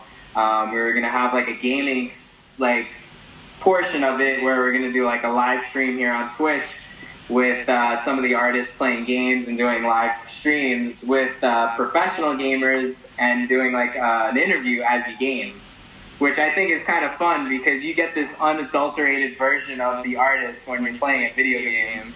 You know, it's like uh, almost like the Hot Ones interviews where they're like Yeah. forced to like eat the hot wings. It's that to me is like you're getting a raw interview that way by like putting these like big huge celebrities on this platform where they probably wouldn't really react the same way, No way. if they weren't dying on the inside. Dude, it, it's so funny, and I, I like just like the truth or dab is so funny as well. I mean, just Truth or dab? I haven't heard of that one. Oh. That sounds more my style though. Yeah, I feel you, bro. Yeah, no, they have the hottest hot sauces. I'll send you the link for the one with Dillon Francis and Diplo, but it's so funny. But it's uh, I it's- love those guys too. Dillon and, and Diplo, they're just awesome, awesome fucking creators. Like Dylan's a hilarious fucking guy. I've seen him DJ. He's blown up because of every, and- of things other than his music too. Same thing with Diplo, right? Yeah. Yeah, they're such person big personalities. Diplo is on his own like world. Like Dude. he's like you know, I, I'm so glad that him and Skrillex did work together a bunch because I do see them so similar to one another. Like Skrillex obviously stays more along the lines of like our our style of like EDM umbrella. Yeah. But now Diplo's going into like country and you know like totally dominated pop. You know like same higher ground label too? I mean, he's doing it all. oh higher ground now. It's super dope. It's So dope. like Diplo just keeps creating. yeah, he, He he's keeps doing it. he's finding ways to make himself uncomfortable to generate creativity within himself, right? I mean, to have lean on Yeah, with that's a Major good. Laser. That's a really good insight. Yeah. Very good insight. yeah, you, you yeah, have to. constantly putting yourself in in these situations that you know you're uncomfortable with, but you know your attitude and yourself Yeah. enough to know that you're gonna be able to spin it in a way that's gonna be fun and marketable and just a good quality product. Exactly, man. I mean, it's like with Hot Ones, like those people are in situations where it's not their usual song and dance, right? And that's when you get the best experiences for yourself out of other people. And I see that happening in music production more and more now too. So we'll see. Yeah, it's great, man. Honestly, like I think aside from the tragedies that are happening around the world, and obviously we can do our part to kind of minimize that and be able to, you know, like lower that curve right now. it's really important that we do our part because you know this this shit's just gotta go. Obviously. In the meantime, yeah, we're gonna make the best of our situation, but ultimately, like we got to get back to what we're used to and what we're what, like and all that's going to happen is we're going to have a better grasp on life. We're going to have more appreciation for our lives for our freedom for literally just being able to go outside and see a friend or hang out or go to a club or support a festival. Any of these things are going to be like people are just going to see it. It's the awareness and, and consciousness i think as a human race is actually like elevating now. We're going to be on a different, like on a spiritual level, we're going to be on a different frequency now. Yep. Because this tragedy, think about all the tragedies that happen in the world. Of course, it's really, it's really terrible. But after that, everybody unites in a way that's like very inspiring and it's heartwarming to see. Even though there's a tragedy, there's always like a real underlying factor of that unity that comes from these tragedies that Yeah. brings people together. Um, so right now it's a really interesting time. It's an interesting time to see what will develop after all of this happens. After, like think about it, people are going to be like post COVID nineteen. You know, like like you're going to tell your kids, oh yeah, like back in uh, 2020, we thought life was. Uh, we were riding on our high horses and a fucking virus came out of nowhere and just threw a wrench into our whole lifestyle and our whole being and our whole existence Yeah, man. of just fucking operating as as businesses or creatives or anything just having a normal life is completely changed now um, people are more aware of their health, which is already something that's been, you know, a te- like in the next in the last ten years.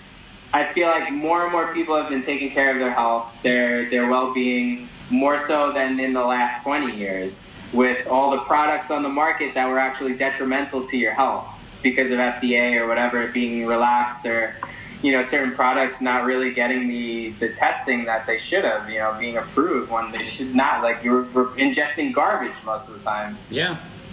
So i think that's also going to play into a role now after this thing like people are just going to be on a different wave you know? Like Yeah. everybody's going to be like everybody right now is practicing what they really want to do in life like and if you're not you're you're figuring it out you know? You're taking this time. Sometimes you need the time to chill and not do anything and just reflect on your life. Because like my the, the last year in toronto i was literally there just doing music. I was posted up in my condo just living my life loving my life Yeah. and doing everything that I loved. And through that, I I reached other goals that weren't there in my head prior. Yeah. Like there are new things, new ventures, new things that I'm gonna start executing very soon because of that downtime that I had. I didn't gig as much. I wasn't producing as much, but but the but the gigs that I played and the productions that I made were more significant to me and, and, and meant more to me Yeah. than just cranking out fucking 30 records per year. Right. Instead, I did like 10 with more attention to detail. Yeah, absolutely, man.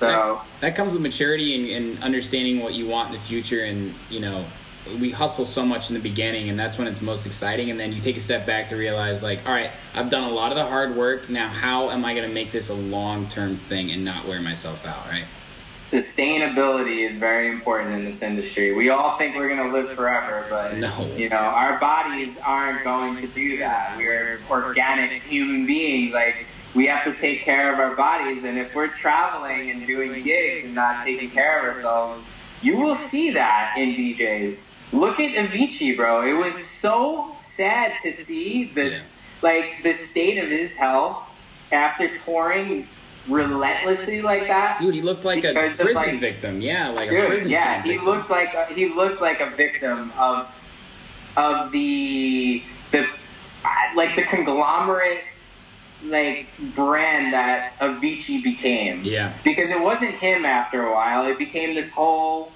product, you know. And obviously, that happens with huge artists and branding, but he needed to. I think he was so passionate about what he did that he didn't want to let people down. Yeah, you know, man, like, and I can I can totally relate. My first stream on this, I did seven hours, and afterwards, I felt like I was dead. And I'm that's like, a long Time. no, but I wanna, but I wanna make sure I don't, you know, make anybody feel left out, or I want to get to every demo. Well, you can't, you can't make everybody happy, and like it also just promotes pers- uh, patience. But with the Avicii story, it's like he really just needed to pump the brakes. Yeah. You know, like Yeah. he needed one of these situations to happen prior to his his untimely death. Like that was you know something that he needed more than anyone and i think maybe a lot of artists might find themselves in these situations because the money's so good when you're traveling and djing yeah that it becomes like it just it's it's like clockwork. You just continue doing it. You keep eating your shitty food. You, you don't have time to work out. You don't get the proper amount of sleep. Yeah. you're constantly drinking. You're Yeah. constantly smoking. Like there's just there's a lot of things that we just oversee and we don't pay attention to as we're younger and then we're coming up. And then as i hit 30 yeah like i took my australian tour. I did uh, asia. Like i did like literally like a really heavy like tour schedule for about a month yeah i'm like thinking to myself i'm like how the fuck do these people do that for like literally a whole year yeah like where you're not home for more than a week It's at a time. man. Like maybe you only even get to go home for a week out of like the three months that you're on tour. It's really crazy, and I feel like everybody doesn't see that part of a DJ's lifestyle. Everybody sees us in the light where we're Glitz like, glam yeah we're at work, we're having fun. We, you'll, I'll be damned if you ever see me in a club or DJing with zero energy or zero passion. I take every every gig and every every party that I go to, even if I'm not DJing, you'll never see me standing around. yep You'll never see me sitting yep ever. Like it's just that's what I do. That's what I'm about. Like I like to influence this industry in a positive way. And I choose to do that. Even when I'm not feeling it, I will push myself to do that. I will be the last one on the dance floor. Tom you do man you do like And the first one on the dance floor too. It's like there's a lot of pride in that, bro. I'm sure you're the same. Like Yeah. I'm sure you go out to the clubs nice and early to catch certain DJs that you want to see. absolutely And then I'm sure there's been a lot of times where you stay till the very bitter end when there's fucking five people on lights on baby Yeah, there's something special about that. I yeah there is I used to be like, yes, I'm still fucking here, guys. I'm gonna go die now Yeah. in bed for the next day, but Yeah. that was totally worth it. I love that, man. I want to ask you, and, and this is one of my last ones. Um, and you're a great person to ask this question to. Obviously, with all your experience over the past ten years and really getting into it, there have been so many changes in the past decade, and now we're in a new decade. And obviously, with the COVID crisis, this question may even be more different. But what do you think is to come in regards to where the music industry is going to go?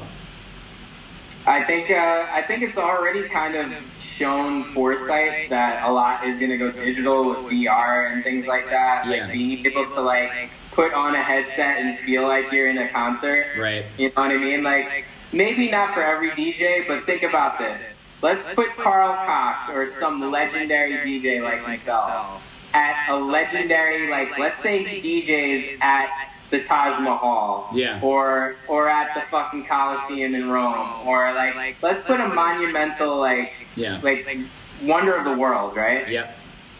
And now you have this headset. Obviously, no nobody can go to this place, like the Forbidden City or something. You know, Yeah. just something crazy. Yeah. Space. put put your virtual reality, you know, goggles on, like you're playing your video games, but now you're transported into the party. Yeah. That's what I've talked about with some friends in the past. And, you know, this is still like five years ago when we were thinking about this, and it still hasn't gotten there yet. But going back to Fortnite, there was a Marshmello concert that they hosted in game for 15 minutes, only twice, and generated 10, 10 million plus viewers. That to me, I'm like, when when when can I DJ the next Fortnite concert? You know what I mean? Like, that's where I see the music industry going. Obviously, there's always going to be a place for live events. Like, we love getting together and feeling that connection between people. That will never go away. Yeah. Live art is just live art. That will live forever and Yeah. will be perpetual in our existence.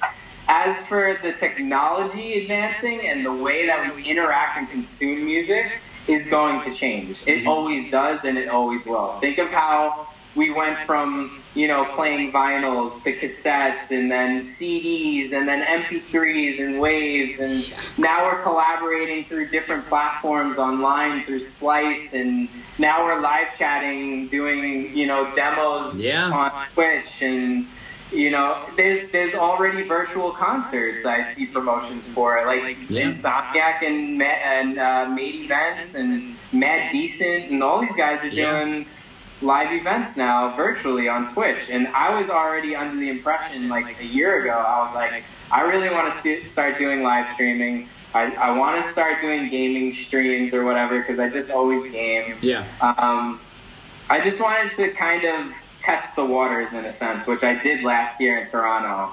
And this year, I was like, what what better time? You Yeah. know, like I don't think I'm going to be able to tour right now. I had to cancel things that we hadn't even announced yet.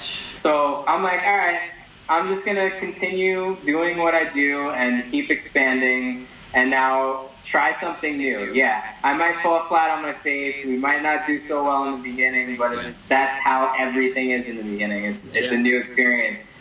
You have to build it and you have to stay persistent. So that's what I'm trying to do here on Twitch. And honestly, the music industry, it's just I love it so much because especially our thing is because the music always stays fresh. Like there's always new producers Yeah. all over the fucking world that are innovating new styles and, and meshing new styles with one another. And these streams have actually opened my eyes and ears to that again because Rawsome was always like, it was just done internally. Like I, who, who I would sign people who are my friends that we were working with, like Spira before. Mm-hmm. Rarely I would check the demo email and like go through it because I never even listed the demo email. I can't tell you how thousands of demos went to the wrong email. to my info email, if you've ever sent me a demo to my info email, I never checked it because it was only that email is there for business Yeah. not for demos. Yep. And I get it. It was the only email that I listed for people to contact us. So Yeah. obviously, I knew people were going to send demos, but it was very. It was a chance. It was a, a, a shot in the dark if if I would open up that email. And sometimes it happened, sometimes it didn't. But now. With the recent demo streams, like since last year in Toronto, I've opened up the demo email Mm-hmm. and this is a totally new experience for me because now we're allowing for more opportunity for people outside of our circle to become part of our family. Yeah. And it was overwhelming at first, honestly. Like, it's super flattering how many demos we do receive, but it's also overwhelming for a sole proprietor like myself to go through all of these demos you know, on my own time, too. Yeah. So like it's not as fun as it is as doing it live on Twitch. Like I actually have a lot of fun and it's becoming really joyful for me to come on stream and talk to everybody that's a part of our family or trying to get onto Rawsome. It's just giving a more personal, um, I guess, like relationship with with everybody in the chat and everybody on Twitch and people that are signed to the label. Um, it's been a great way to also promote our releases as well. I mean, it's just there's so many plus sides to doing these, and um, I have to thank you also for coming on stream and doing this right now, Dude, of course. because this is this is this is the future right here. Like this Yeah. is like honestly like where I see this industry going. Um, at least for the foreseeable future, and I don't see it stopping after this all goes away. No. I bet you a million dollars Insomniac events and all these big brands are going to continue doing streams after this is all over because man. now they see the potential in what this world is about. Like now people are starting to understand that. It's just weird that I chose to start doing this a year prior, you know, but just kind of just dipped my feet in. Like I didn't really go all in with it, but you know, it's it's like anything else. You got to just test the waters a little bit and then um, you know just dive right in. Absolutely, man. I mean, I love what you've been doing, and thank you for the compliment. It really is humbling for me to for you to say that. But like, I'm such a big fan. Chicago loves you, bro. Like, seriously, I know, love you guys, bro. I know so many house DJs that love your shit, and they're they're so excited about this. But I, I want to end um, again by acknowledging you. But what's the rest of the year hold? When we talked earlier, you said you were already planning on locking locking yourself up, making music. What's what's the schedule for you? Yeah, the schedule is busy, man. Honestly, it's funny that the my schedule has just gotten busier, and um, Same. yeah, with with all of this that's happening, it's only gotten even more busy. Yeah. So, honestly, I think this year is going to be 100% about the music. Yep. Um, 150% all about the music because um, now we have another platform to release music, like with Rawsome Deep. Obviously, Spira is really starting to gain a lot of traction um, with our Spotify campaigns. Awesome. I mean, these are all things that I'm actively like practicing and, and doing myself for my own personal career, like my own solo career Yeah.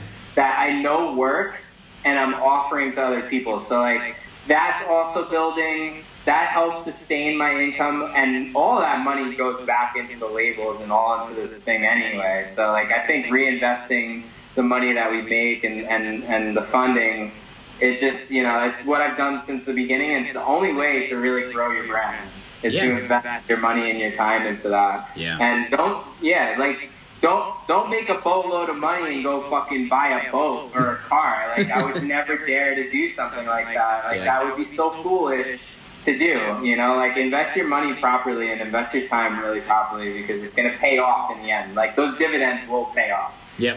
Um, but for me, it's really all about the labels right now: Spira, Rawsome, and uh, Rawsome Deep. And obviously, I have a couple of my own productions coming out on a new label called Greco's House. Okay. So it's the self-titled kind of a place for me to just be me and not give a fuck about any styles or whatever. Like, Yeah. if you appreciate it, awesome. If you don't, that's cool too. We got other places for you to, to, to exist and, and to support.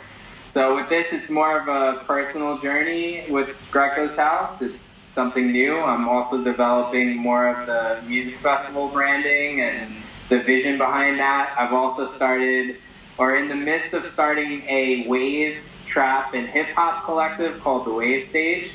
Um, that will be our second stage at the music festival in conjunction with the house and techno stage. Mhm. Because I think it's really important to have that contrast Yeah. in music um, because there is a lot of great music being produced and i'm noticing a lot of underground music from this style this wave style of music and it's super inspiring man. Like it's really keeping me in great spirit lately because this is listening music. It's more of it's not really like it's not music that you really hear in the club very often and it's really? Yeah. producer uh, focused Yeah. so it's like I'm digging for like these really innovative, like sound design wise is incredible. Um, I actually have a playlist that we started building called the Wave Stage. So it's really in conjunction to the to the music festival that we're we're curating right now and organizing. But obviously we're putting the brakes on events. We had a bro, we had a New York City boat party for June 26th that I didn't even get to announce, but it's June 26th. It's literally in two months. So I can't really say what's going to happen in the future, but I'm praying things go away soon. Yeah. Because we have our five year anniversary in Amsterdam this year for the boat party, on uh, for the Rawsome boat party In October for ADE. ADE. Yeah. So I'm really hope like like I said, like we all have to practice that like social distancing and just do our part and just try to be safe and, and smart. And you know, God willing, we get back to what we we love doing and, and we get to you know like start going to events and producing events again. So.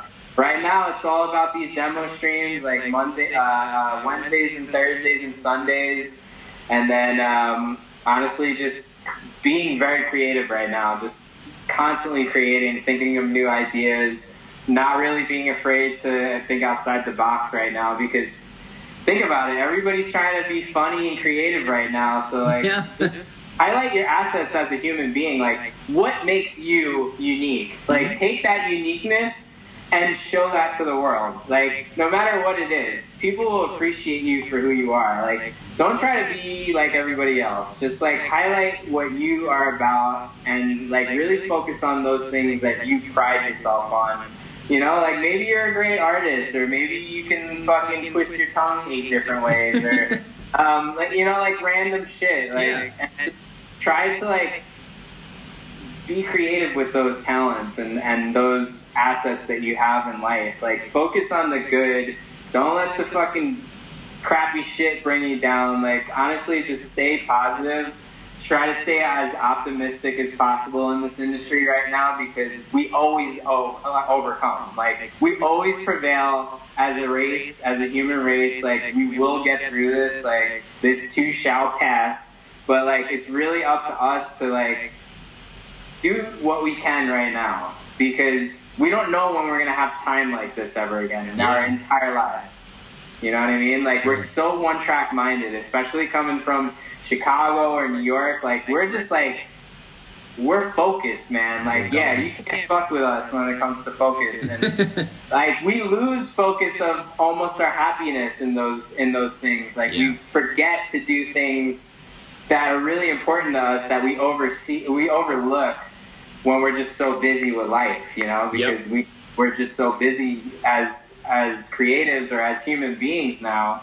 So we really have to just like it's cool that life is kind of putting everyone on a break, involuntary break, pretty much, because we have no control over this. Yeah. And um, yeah, I just want to say a shout to like everybody in the medical field and in the service industry that Yeah. still ha- still has has to go to work and kind of risk their lives every day to you know keep the economy moving and keeping people healthy. So Yeah, bro. yeah, shout out to anybody in the medical field right now, just doing their thing. It's it's really incredible. It's inspiring us too, um, knowing that we have people like them out there, you know, for the greater good. You know what I mean? Yeah, it's, it's pretty wild. Like they're they're these heroes. I love these these artworks that are being made with like you know nurses depicted as like angels and shit. You know, Yeah. it's it's because it's it's so true. You know, it's a true depiction of what they're doing and what they're risking for us as a human race and as like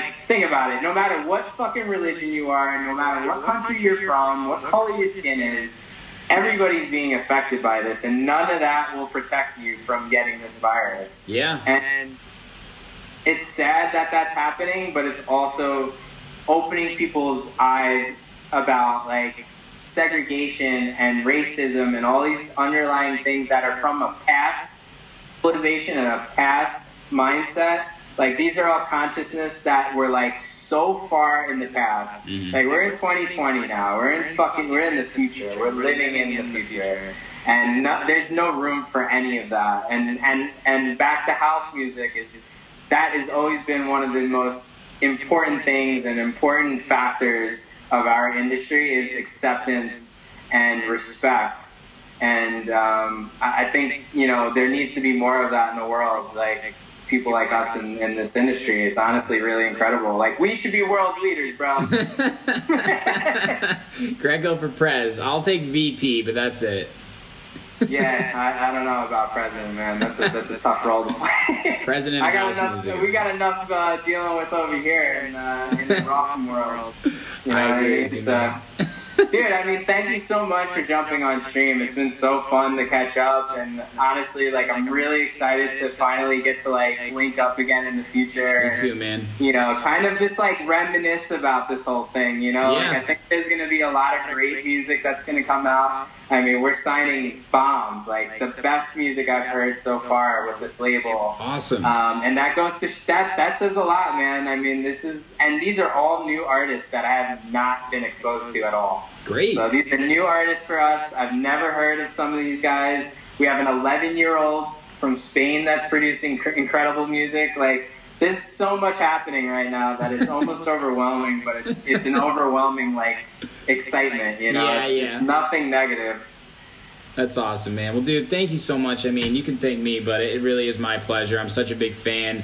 Um, and I just Bro, I'm a huge fan of yours too, man. Thanks, I'm bro. really glad that you came up to me and said hello at Movement. Like that, those moments perpetuate in life, bro. That's like a connect for life. Like you're a friend for life because of that. So I appreciate Absolutely, you, man. I got so much respect for you and everything you do, especially after this conversation. So thank you so much for taking the time, and thanks everybody Yeah, who watched and tuned in and supported. Yeah, yeah. Everybody should give him a give him a follow, my man. Sherman the Booth. Yeah, baby. And this will be out next week, so we'll send it out to the people. But I really do appreciate it, Tom. You have a great day, man. You as well, bro. All right, homie. Take care. Peace.